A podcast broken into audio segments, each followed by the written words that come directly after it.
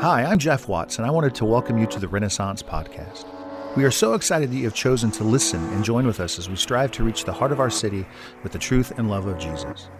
And we know that God is doing amazing things in our community, and I am blown away at how many people have told me that Renaissance has provided a place for them to rediscover Jesus. It's given them a caring church family to be a part of, and has helped to transform their lives. If you're one of the men and women who have been encouraged, helped, and strengthened because of what's happening here at Renaissance, then I'd like to ask you to become an investor in what God is doing in our city. And here's one way that you can do that. Go to rendicator.org backslash give and make a commitment to be a part of showing the people of the city of Decatur the truth of Jesus and how much he loves them. Enjoy the podcast, and thank you so much for being a part of this community. Good morning. Welcome to Renaissance. My name's Joe. I'm one of the leaders here. We're really glad that you're here. Summer is also here. I put on a really nice sport coat this morning. And I don't mean to brag, but I looked really good. And then I got over here and I'm like, I cannot wear this sport coat. I I sweat if I peel an orange. It will be terrible. So I had to take the sport coat off, and now I look like I'm going to arrive at your house on a bicycle with a companion to knock on your door. So that explains all of this. It was an ensemble. The weather changed that. Well, as the video said, today we are picking up our series called That One Thing, where Pastor Jeff has asked a few of us to answer the question, out of everything you've learned about who God is, what is that one thing that you'd love to tell Renaissance? And I got to be honest, this was not an easy question for me to answer. It, for Laramie, when it was her turn, and if you didn't get a chance to hear her message, you should listen to the podcast because it was incredible. But for Laramie, it was easy for her because her one thing is inside of her. For Todd, and if you didn't get to hear Todd's message, you should listen to the podcast. It was also incredible. It was easy for Todd because he lives that life, the thing that he talked about. And it was easy for them to come up with one thing because they're smarter than I am. But when it comes to me, I had a little bit more struggle figuring out what is that one thing. And to be honest, there are many things I would love to share. Many things I've learned from studying and from interacting with people, people who follow Jesus, people who don't follow Jesus. Many things that I've learned about who God is that I would love to share with you. And to be honest, I have also got many soapboxes I would love to stand on and pontificate to you this morning and and shoehorn my agenda. This is a perfect opportunity for me to do that, actually. And I probably would do that if it wasn't for this verse in the book of Hebrews in the Bible that says leaders in the church, pastors, will give an account for the things that they say.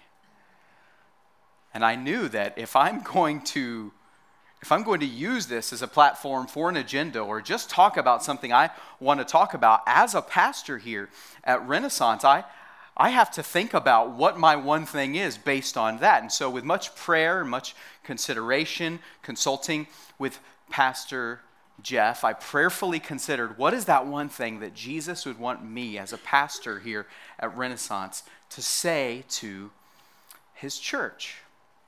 And honestly, it's not easy for me to teach the Bible this way. Typically, what we do here is we study books of the Bible, and we pick up this week where we left off last week. That's usually what we do. And and I typically get a schedule beforehand. Joe, you'll be preaching from this chapter with these verses on this Sunday, and I don't have to pick. I don't have to I don't have to pick a topic. I don't have to pick verses from the Bible. It's laid out for me in the schedule that we use, but today's different. It's hard for me, and I don't know how to teach the Bible in a way that is topical, where I just pick an idea and then put Bible verses together. So I'm going to do all I know how to do, and that's study the Bible with you all. So if you brought a Bible with you, will you open it up to First Kings chapter seventeen? That's where we'll be studying from. If you don't have a Bible with you, we'll put the words up on the screens. You can also look underneath the seat around you, and you'll find a hardback Bible. You can turn to page two ninety-nine in that Bible, and we'll get to First Kings. But before we jump in, I would love for us to pray together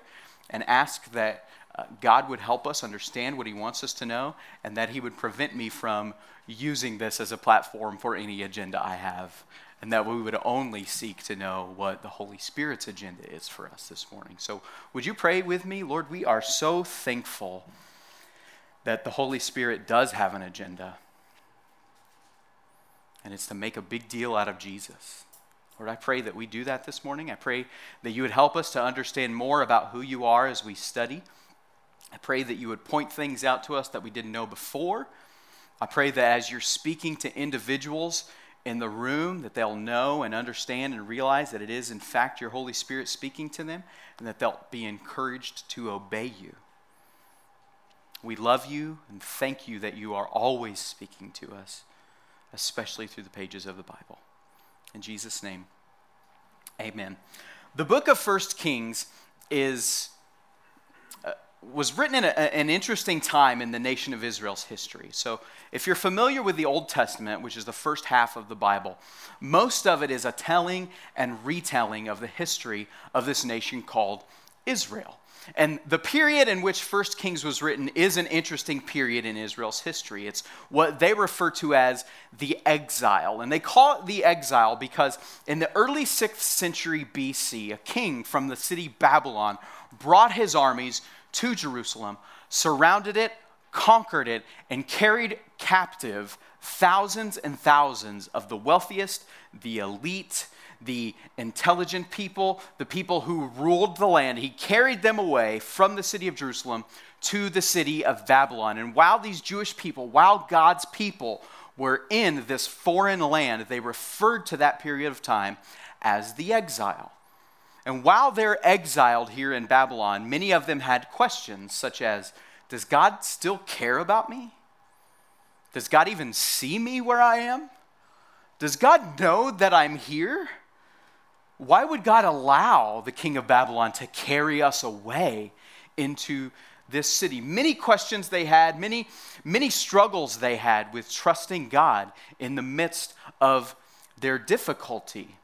And understanding that and knowing that that is when the book of First Kings was written, that those are the people to whom the book of First Kings was written, will help us better understand the story that we're going to look at today. And so if you have your Bible, we'll start in verse one of chapter seventeen. It says, Elijah the Tishbite of Tishbe in Gilead said to Ahab, as the Lord, the God of Israel lives, before whom I stand, there shall be neither dew nor rain these years, except by my word. It's not going to rain until I said so. Now, it mentions this man Ahab. He's the king of Israel at the time. And First Kings chapter sixteen says that he was more wicked than any king who ruled before him. If you haven't heard of Ahab, you've probably heard of his wife, Jezebel. We've all heard that name, right? This is this is the husband of that woman, Jezebel, and they have a reputation, and it's been rightfully earned. You see, Ahab's wickedness extended into his rejection of the true God and worship of false gods, in particular, a god named Baal, whose primary mode of worship to him was the sacrifice of their firstborn children. And God hated that, and he detested the wickedness that occurred when people would worship Baal, and he forbid them from doing it, but this Ahab didn't care what God wanted, and he chose to worship Baal anyway. And so this man Elijah comes to him and says, it's not going to rain in this land until I say so. This Elijah becomes a popular figure all throughout Christianity and Judaism. His story, his life story, is mostly told in the book of First Kings and a little bit in the Chronicles. We don't get much of a story of where he comes from. This is actually the first time he's mentioned in the Bible, so we're told nothing about his birth, his childhood. We don't know anything about how old he is. Other than that, by the time Jesus came on the earth, he's so well respected that the Old Testament had been divided into two halves amongst the Jewish people. They considered there to be a part devoted to Moses and written by Moses, and then they called the rest of it Elijah, even though he's only in this little bitty part because he had such an influence on the way they thought, the way they worshiped God, and the way that they believed. By the time Jesus comes to earth and he's performing miracles, many people looked at Jesus and said, this must be Elijah come back from the dead.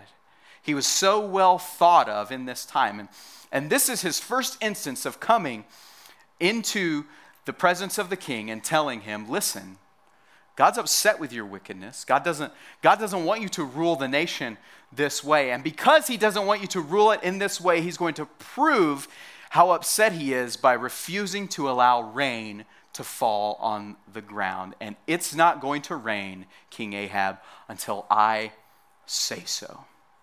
God then tells Elijah to get away from there because this is going to make King Ahab very angry. So he tells him to flee, and he says, I want you to flee, and I want you to go to this brook in the wilderness, and at this brook there will be water, and you'll drink from the brook and get water there. And verse four says, I've commanded the ravens there to feed you. Now, if you've grown up in the church, you've probably heard this as a Sunday school story, that Elijah went into the wilderness and birds brought him food and God took care of him with the ravens. And it sounds like a really cute and fun story to tell children, but when I think of ravens, I think of Alfred Hitchcock. I don't think of a cute story of these birds happily coming along. It's not hummingbirds, it's not cardinals. These are ravens. Do you know what a flock of ravens is called? A conspiracy. The other name for a flock of ravens is an unkindness. It's like God is saying to Elijah, I'm going to feed you in the wilderness with a conspiracy of unkindness. Sign me up for that. So he goes into the wilderness and he's fed by these ravens there. The interesting thing about ravens, for us, we think of Hitchcock and the movie The Birds and how, how scary and creepy those birds are. But for him, Elijah would have had a set of guidelines given to him by God that he was to follow regarding dietary restrictions related to animals. There were animals that he, as a Jewish man, was allowed to eat. There were animals that he was forbidden from eating. The animals he could eat were called clean animals. The animals he was forbidden from eating were called unclean animals. Do you know where ravens fall into that? They're unclean. God says, I want you to go into the wilderness, Elijah, and I'm going to feed you with unclean animals. Now, for us, that's a little bit difficult for us to wrap our minds around. Why would God say these animals are unclean? Don't eat them. Don't touch them. And yet he says to Elijah, I'm going to feed you. I'm going to show you that I'm going to take care of you by using something that is unclean. Well, when we understand that this was written to people in the exile who are living in the midst of an unclean nation where there are unclean practices around them, everywhere they go and they see this story about Elijah where God is taking care of him using unclean things, how encouraged would they have been to know that where they were in the midst of an unclean society, God was going to take care of them too, just as he'd taken care of Elijah. It goes on to say in verse six that these ravens brought him bread and meat in the morning. They brought him bread and meat in the evening, and he drank from the brook. I can't help but think of Israel's history, and I can only imagine that Elijah is thinking of that too, knowing that his ancestors at one time were wandering through the desert for forty years, and they had nowhere to get food, and they cried out to God for help, and God caused bread to fall out of the sky. Laramie mentioned this last week, that God causes bread to fall from heaven, and he feeds them miraculously in the wilderness every day. I can only imagine that Elijah is thinking of that as he's eating from the food that the ravens are bringing him. God's doing another miracle to take care of me. It says in verse seven that after a while the brook dried up because there's no rain in the land. There's nowhere for him to get water to drink now because the brook is gone, and the brook is not going to have water in it unless it rains. And do we remember why it's not raining? Verse one, Elijah said, it's not going to rain, King Ahab, until I say so. Until I say so. Elijah is thirsty, alone in the wilderness, and we could say that it's his own fault. He has chosen to stop the rain. At any moment, he could say to King Ahab, I'm going to pray to God, and he's going to send rain, and he will. And later on in his life, we see that very thing happen. He prays to God, and God sends the rain onto the earth again. But for now, he's in the midst of the wilderness without any water, without any food, and it's all because he's stopped it from raining. These people who are in exile, who would have been reading this story about Elijah, know the history of their nation, that over and over and over again, God said to them, if you obey me, I will bless you. If you disobey me, people from another nation will come into your land and they'll take you from your home and they'll carry you away captive into a foreign land. And so they're reading here about how Elijah is in the wilderness without any water, without any food, and it's all his fault. And over and over and over again, those in the exile would have been thinking to themselves, we are here because it's our fault. And they would have wondered, will God even take care of us then? Because I've gotten myself into this mess?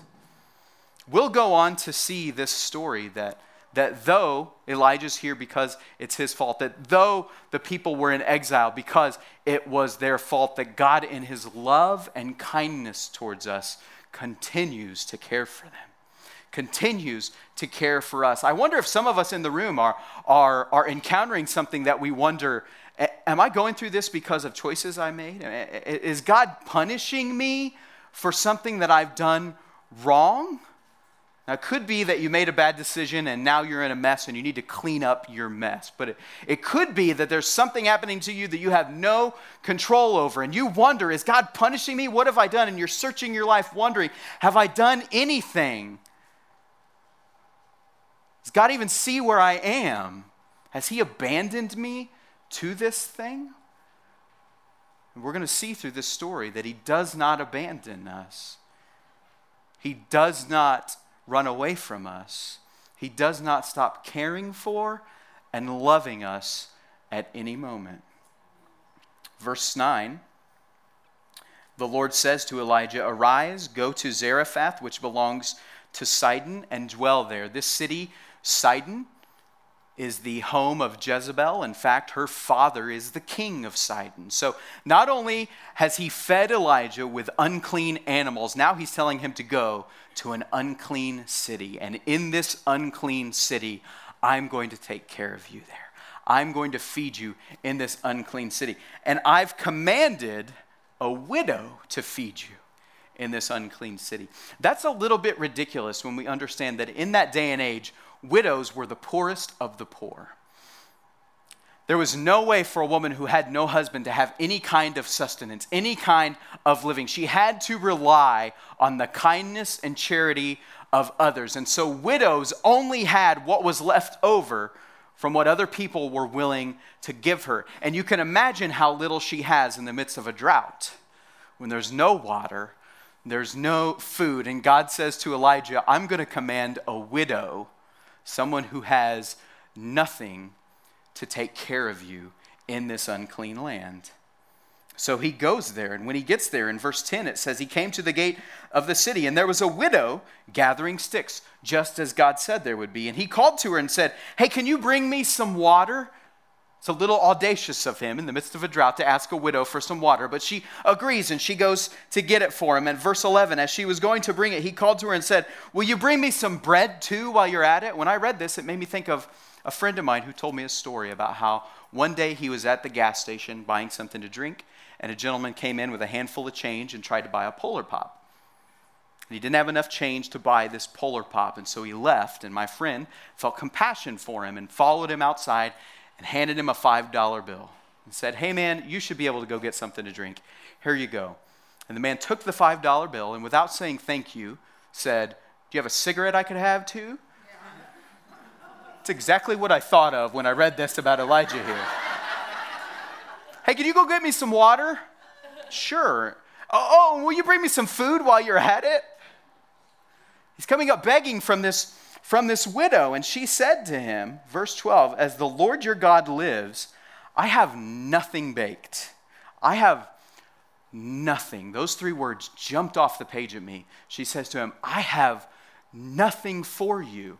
What are you here asking me to give something to you? I only have a little bit of flour in a jug. I've got a little bit of oil in a jug, and I'm gathering these sticks to make a fire, and I'm going to take that flour and I'm going to take that oil and I'm going to make a little pancake, and me and my son are going to eat that little pancake and we're going to die. I'm preparing our last meal right now, and you're asking me to give you all I have? I have nothing to give you. And Elijah said to her in verse thirteen, do not fear. Don't be afraid. How can he say this to her? How can he say, do not fear? Because he had just seen God take care of him by feeding him with unclean birds. God said, I'm going to take care of you. I'm going to feed you in the wilderness. Then when he says to him, I'm going to take care of you. I'm going to feed you by this widow. When the widow says, I have nothing, it does not shake his faith and his understanding of who God is, because he's certain that God can be trusted. And he says to her, because he knows God can be trusted, go and do as you've said, but first make me a little cake and bring it to me, and afterward make something for yourself and for your son. For this is what the Lord, the God of Israel, says, the jar of flour will not be spent, the jug of oil will not be empty. You'll never run out until the Lord sends rain upon the earth again. During this drought, you're going to have as much food as you need. Just do this one thing and show God that you have faith. Make me something first. Now, us looking back, we can see that story, and I feel some kind of way about Elijah pushing this widow to give to him before she feeds her family, but he has such an understanding that God can be trusted. No matter what, no matter what the widow doesn't have, no matter what he doesn't have, even if he has to depend on unclean birds, God can be trusted. And I I can't help but wonder if some of us in the room today are, are wondering and asking ourselves, can God really be trusted in this? And you fill in the blank with what you are struggling with. I was talking to a friend this week who said that this is a friend who loves Jesus, believes in him, follows him, wants everything they do in their life to, to bring honor to Jesus, but they said there are areas of my life where I'm just not sure I can completely trust him with that. I'm afraid to let go of this and let him have it. And I can only imagine, because we're all human, that, that many of us are encountering the same kind of questions. Does God care about me? Does God even see me where I'm at? Does God know what I'm going through? Can God take care of me in the midst of this? And I want to talk about a couple of those ways in which we might be doubting whether or not God can be trusted. And I'm only going to do a couple for time's sake, and I've chosen these two because these are things that, that I have experienced myself in, in, in distrusting who God is, and it's caused me some trouble in these areas. And then when I learned that he can be trusted, that I can in fact depend on him, it brought me so much freedom. And though there are many, many ways that we might encounter doubt and wonder if we can trust God, just a couple that I want to talk about. The first one being, we can trust him, and I know we can trust him when we're scared. Elijah says to this widow in verse thirteen, do not fear, don't be afraid. You're afraid that if you give me some food first, you will have nothing left over. And circumstantially, that's very true. But Elijah's understanding of who God is said, God can be trusted when we're afraid. He can be trusted when we're scared. It's estimated that there are forty million people in the United States struggling with some kind of anxiety and panic disorder. This is only those of us who, who struggle with anxiety and panic because of a chemical issue. This doesn't, doesn't count those of us who struggle with anxiety and panic because of circumstances, things that keep us up at night, tests that we are getting from the doctor, results from the doctor, uh, questions from our family. My my children haven't called me in days. Maybe you're wondering about all of those things that could cause you panic and anxiety. That forty million doesn't even count all of that. If we haven't been anxious or panicky about something, I would almost go so far as to say I can guarantee you know someone who has. You know someone who struggles with fear. There are there are many things in my life that I've been afraid of, and from small things to big things. Small things like heights, which is why you never see me on a ladder or become tall. I, I just don't. I just don't like heights, and and and this fear of heights has has kept me from doing some things like climbing a ladder, like becoming tall. But it has also kept me from getting on an aircraft for, for a long time. Now, now let's lay aside the, the point that I haven't really had a necessity to get on an airplane and travel somewhere. And, and because I haven't had a necessity to get on a plane and travel somewhere, I avoided it like the plague. I wasn't gonna get on it if I didn't have to. But a couple weeks ago, I had to get to Seattle in a matter of hours to be on time for a conference. And so I got on an airplane for the first time in my life. And I know that's very weird and very strange that someone my age would not be on an airplane yet. But I can tell you that my anxiety for that plane ride was great. Now, I, I preached here at church the day before I got on that plane. And typically, when I'm preaching, I have a little bit of underlying anxiety going on, a little bit of nervousness. So you could even say maybe it's worry or fear. And I wonder things like this. Am I going to say something stupid? Because that has happened. Am I going to say something confusing?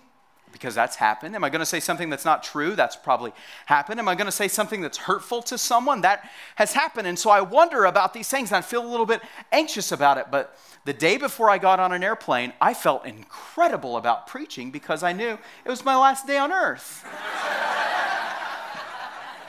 I had no anxiety on Sunday because I was saving all the energy for my anxiety for when I was going to die in the plane crash on Monday. And I was worried and fearful, and it kept me up two nights in a row. What's this going to be like? This is a brand new experience for me. I don't really know what to expect. I don't know what's going to happen. And so there was a lot of nervousness and anxiety and fear. I was scared. I wasn't necessarily scared that the plane would go down. I was more so afraid that I would have a panic attack on the flight and flip out so terribly that they would have to land the plane in an emergency, and while they're questioning me later and they ask me what I do for a living, and I say, I'm a pastor. That now someone's doubting whether or not Jesus is real because a pastor flips out on a plane because he's afraid he's going to die. That's what my fear was. and, and, and doesn't a fear of death drive all of us? A, a worry and a fear of, of what's coming. But I, I discovered a, a greater fear than the fear of death when I was, for me, while I was on this plane. And it, it kind of began to grow when a couple days before the flight, Pastor Jeff said to me, Joe, when you get up in the sky and you're on that plane and you realize this isn't that big of a deal, the whole world is going to open up to you. And I smiled and I'm like, yeah, thanks, Jeff. And on the inside, I'm like, shut up. Dude, come on. I, this is my end, okay? This is the end of me. And can I tell you that when I was up in the sky and realized that everything was going to be okay, the whole world opened up to me. I'm looking for excuses to get on an airplane. Anybody want to go to Chick-fil-A in Springfield? Let's book a flight and go. It's it's so easy and so great. And what I found was that greater than my fear of dying on a plane crash was my fear of actually living. There's so much to be had of life that our fears keep us from, from going after. Our fears keep us from doing. Our fears keep us from saying yes to, because we don't know what it's going to look like. We don't know how difficult it's going to be. What if I panic? What if I freak out? What will other people think when I do it? And it can be so scary and so difficult. And we hedge our lives to keep ourselves alive because of the fear of death. But I wonder how many of us continually run away from the fear of actually living. And if we would just do the thing and trust God, who knows what kind of life we find on the other end of it? Who knows what kind of experience we find on the in- end of it? I can say this, I bet we'll trust God more on the other side of it. I bet we'll get a better understanding of how much He loves us and how much He takes care of us. I have learned that God can indeed be trusted when I'm scared. I've also learned that God can be trusted when I'm stingy. This woman, she says to Elijah, when he's like, will you bring me some bread? In verse twelve, she says to him, I have nothing. I have nothing to give you. I have nothing for you. How often I have held tightly onto my money, my resources, and my time because I didn't think I had enough of it. And what I failed to understand is that it all belongs to God anyway. And if it's all his anyway, then if he needs me to have more of whatever it is, he'll make sure that that happens. Now, something we don't discuss here a lot as Rena- at Renaissance is the, the concept of something the Bible calls tithing. It's, it's a principle that is followed in every Christian church in the world, and it's this idea that, that we take a tithe, or ten percent, that's what the tithe is, ten percent of what we've earned, and give it to God. Now, that looks different for many people. The easiest way to give that money to God is to give it to the church, because we know that the church we're a part of is, is doing ministry on God's behalf. So that's the easiest way to do that. But for the longest time, I, my understanding of the tithe was that that ten percent, that belongs to God. So before I do anything else, I've got to take that ten percent and give it to him right away. I don't even want to hang on to it because I'll end up spending it. So give God his ten percent, and then I can go back to my ninety percent and do whatever I want with that ninety percent. But what I learned, what I believe is true, is that this ninety percent that I thought was mine is still one hundred percent his. And so when I hang on to it as though it's mine, what I do is compartmentalize my resources and give some of them to God and say, you have to stay out of the rest of this because it's mine. And if I'm willing to do that with my money, I'm willing to do that in any area of my life, because if we're honest, the bottom line drives everything, doesn't it?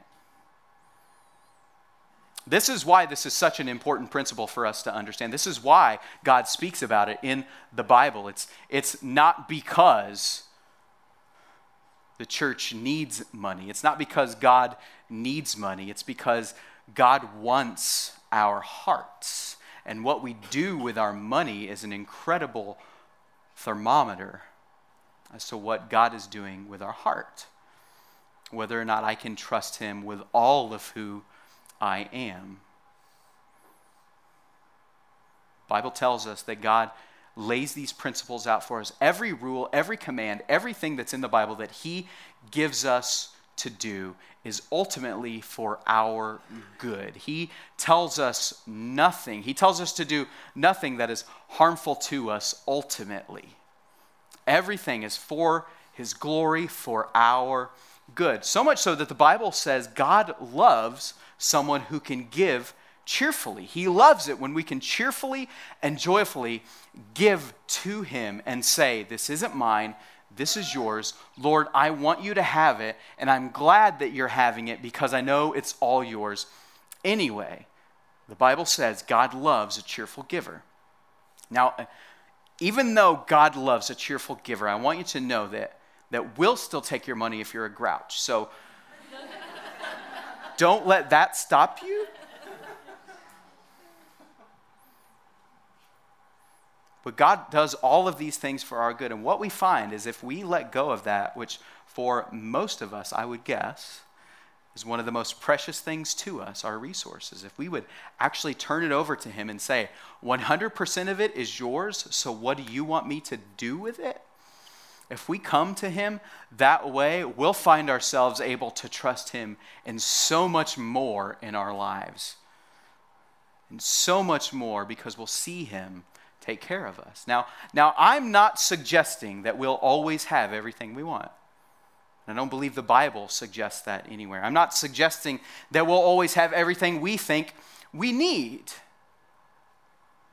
I'm not suggesting that you take all of your money and give it to the next televangelist who suggests that you do so. What I'm suggesting is God, God promises we'll have all that we need. He certainly does when he says in verse sixteen, the jar of oil was not spent, neither did the jug of oil become empty, according to the word of the Lord. Just as God said, she had everything she needed, but, but her needs are different from our needs. She needed food. She needed bread. We need what the Bible calls the bread of life, Jesus. It's Jesus is what we need. So, so there may be times where I don't have as much as I want. There may be times where I'm questioning if God even sees that I don't have everything I think I need, but at the end of every day, I can look back and say, I still have this one thing, Jesus. and he's all that matters. That's why this all matters to him, because if we can give everything over to him, we'll see that he is more precious than anything at all. And if we know that to be true, we can trust him in every area. So out of all the things I've learned about who God is, what is that one thing I'd love to tell Renaissance? It's this, that God is trustworthy. He's trustworthy. We can count on him. We can depend on him. We can bank on him. We can trust him at all times.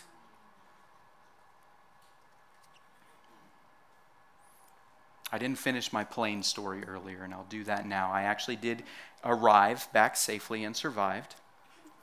I hoped there would be more applause at that, but...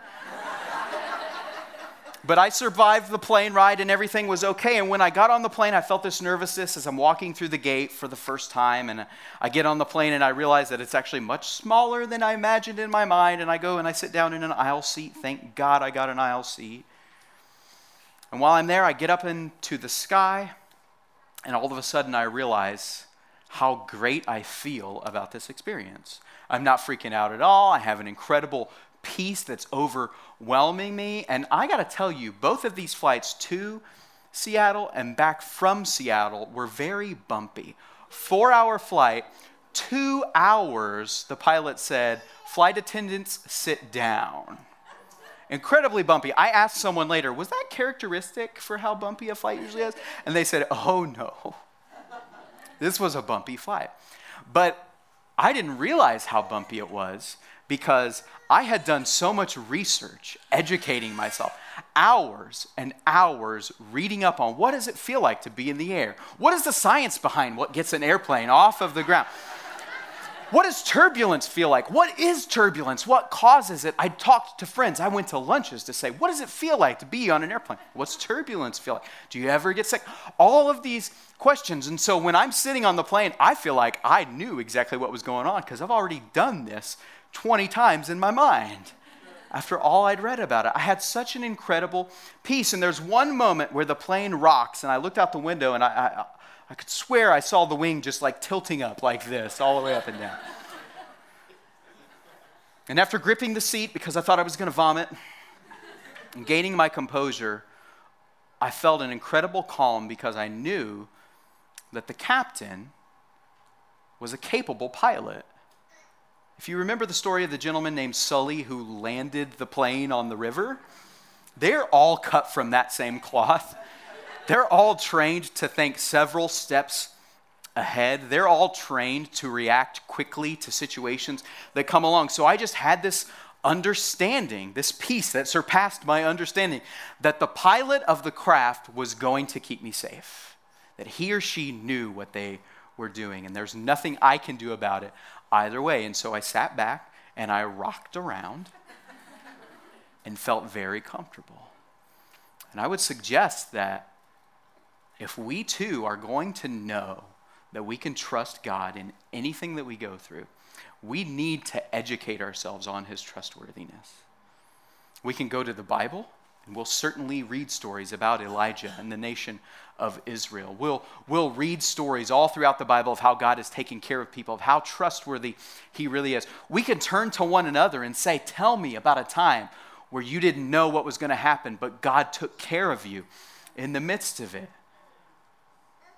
But most of us, like myself, will probably learn from our experiences, having to trust God on our own.